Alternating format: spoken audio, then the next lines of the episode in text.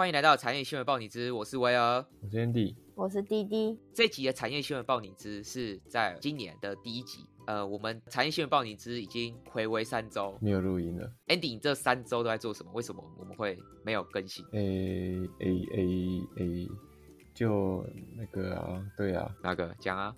讲啊？呃，这三周呃，我们还是有做一些事情的。嗯，像是在上上礼拜的时候，我们上了一支 YouTube 的新影片，是我们去创新创业嘉年华拍的 Vlog。没错。然后在十二月二十五的时候，我们年终嘛办了一个呃线下的交换礼物，有欢迎到我们忠实的一些几位听众来参加，所以我们就没有录到音啦。没错，所以这一集呢也算是新的一年，我们去学霸祝听众那个新年快乐。对的，那我们马上回到今天的主题，我们今天的新闻叫做虾皮店到店元旦起取消免运。新招为哪桩？我们在第一季的产业新闻报你知 EP 十四的时候，我们有录了虾皮要成立这个店到店，然后也讲说，哎，店到店是在做什么事情？那可以 Andy 可以帮我们复习一下，呃，第呃第一季第十四集我们讲虾皮电脑店的内容吗？就是在呃八月中的时候，虾皮推出了电脑店的服务，也就是开了他们自己旗下的实体店面。然后在这段时间，从九月到十二月，大家应该都有看到路上很多橘色小小的，然后里面看起来是呃蛮空旷的一些小店，然后在你家巷口、我家巷口、seven 旁边都慢慢开出了店。那他们这个服务就是主要是作为虾皮呃卖卖家在呃寄货的时候可以选择的一个新的地点，然后也是让买家可以多一个新的选择。在刚推出的时候，他们是使用呃呃对对消费者做进行补贴，然后是呃免运费的一个优惠。不知道大家有没有去赶快趁这个时间去赶快用这个服务呢？有，然后 Q 一下比较常使用呃网络购物的滴滴。有，我前几天在那个虾皮的直播上买了一一个东西，然后就有用电到店哦。然后刚好就因为就在我家附近，嗯，就蛮方便的。你有买他的咖啡吗？没有，因为那时候已经是晚上，可能他已经要关门的时候去买的，所以就没有顺便买咖啡。对，那虾皮官方在呃去年十二月二十八号有宣布说，二零二二年一月一起，他们好像有有新的这个政策。哎，你怎么政策？嗯，就是虾皮电脑店他们，嗯，呃，一月一号起就是取取消了只有。原本他他那个呃电脑店是只有特殊的买家，就是在我们上上一回有讲到，就是限定 VIP 才有这个免运服务。那现在是取消了只有 VIP 的这个限定，就变成大家都可以，大家都可以呃享有免运，但是是有一个上限的，就是呃每每个买家都有呃每周都有十张的免运券。可以使用。OK，那如果没有没有这个免运券，那你就只好付十九块的运费。哎，可是这样付十九块还是比那个我去使用超商啊，或是使用宅配还低很多。因为超商宅配的话，我自己买东西的话都好都还要六十块或者四十块这种不等的价钱。这样。对啊，对啊，就是呃，其实上次有说到嘛，他们这个给超商。来用这个电到店的服务是要是当然是要给超商有一些抽成的，然后因为以六十块来算的话，这个每年可能要花到六十亿的这个金额，所以呃，所以他们开电到店也是有一方面降低这个成本，然后以及降低未来可能被呃 C V A 或者是其他的超商给呃控制住这个物流的服务这样。OK，所以虾皮它现在有他们自己的车队吗？目前都是和呃虾皮目前还是和他们嗯合作的呃合作的，就是物流厂商合作，目前还没有他的第三方的物流公司这样子。对啊，对啊，但是这个这个一这个一定是我觉得一定是在他们的规划之内的事情啊。OK OK，呃，因为我我看他虾皮他们好像官方还有公告说。呃，他们现在目前只有在这个北部地区而已。那他们未来会一直开开开，一路开到台中啊、苗栗和新竹这这个地方，甚至往南部在这个进军哦。那 Andy 觉得他们一直开的这个目的及这策略是什么？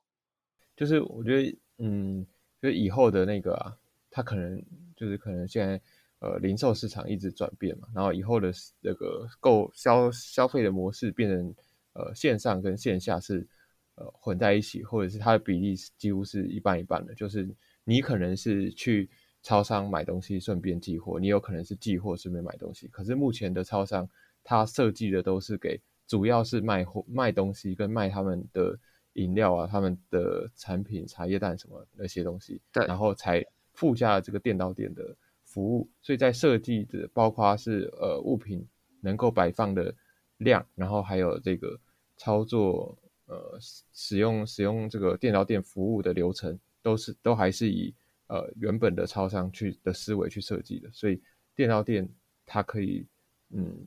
就是因为消费习惯的改变，所以电脑店出来，它是可能还有可能会呃取代现在现在的两大超商或者四大超商，所以他们才要一直往下开，然后进呃透过数据呃，因为他们这些开店其实都是呃他们内部都是有透过大数据去计算哪些店是特别需要电脑点，所以开开可能开两家或三家。然后哪些是只需要一间，或者哪些地方其实没有那么需要这个物流的服务，然后就不会开。OK，所以他们在数据这方面会比较比其他的店面有优势。这样。OK，所以你非常看好这个虾皮电脑店的南进政策这样子。嗯，南进政策。对，目前看到只有台中的，就是往台中那边往下开这样。嗯哼，我所以我相信他未来应该。南南投啊，花莲，甚至东部地区，高雄、高雄啊，甚至东部地区，离岛说不定也会开这个电到店这个服务。嗯，对。刚刚有提到说往南部开，对啊，其实也有一个方便之处啦，因为虾皮电到店几乎都是开在住宅区比较密集的地方。对。那如果它往南部拓展，然后乡下生活方机能不方便，嗯，可能可以透过他们那个虾皮电到店，可能。居民可以买到什么零食啊，比较方便一点。哦，哎，我觉得我那时候其实，在一季 EP 十四我们报这篇呃新闻的时候，我就想说，哎，他们会不会未来呃，除了卖那个糖果、饼干、口香糖那些的，会不会咖啡嘛？会不会还会再卖更多其他东西？我以为他们会卖那个，哎，那个卖冰，因为我其实去便利商店蛮喜欢吃冰的。我觉得搞不好南部会多那种什么生活用品。啊，你说卫生纸那些的吗？对啊，直接卖，然后南部就比较便利一些。啊，对，也是有可能。那滴滴如果未来这个他们的虾皮补贴取消的话，你还会选择用虾皮这个电到店的服务吗？我个人应该还是会啦，因为我的在外面活动时间其实跟他们的那个营业时间蛮符合的。哦，对他们营业时间好像是呃，不是二十四小时的这样子，十二个小时，呃，十二小时就不是哦，对，只有十二个小时，就到晚上十二点。所以像我这种半夜才会去便利商店拿货的，可能就会选择便利商店使用。那 Andy 你会吗？如果未来补贴取消的话，你还会选择你会不你会选择用虾皮店到店吗？嗯，我也会，我也会使用。如果是在虾皮购买的话，就用。虾皮电脑店的，因为虾他现在的店已经多到比我家附近的莱尔富 OK 还要多了，就是原本都会选择莱尔富或 OK 嘛，他们的运费会相较呃两大超商便宜二十块左右。那现在如果电脑店，我也会我也会去电脑店，对，但是最近最近没有没有使用。那 OK，那我们今天呃我们聊到了说虾皮电脑店它的新的这个政策。就是他们取消了这个特地卖家才享有的这个店到店免运服务，改成开放全数的卖家都能参与，而且他们发出了每周十张这个免运券的服务。那如果你没有买家如果没有券的话，就要跟就要收取十九元的这个运费。然后我们还聊到了呃他们南京政策他们的目的以及他们的这个策略。嗯，对。那 Andy 呃我们最近的话是不是有？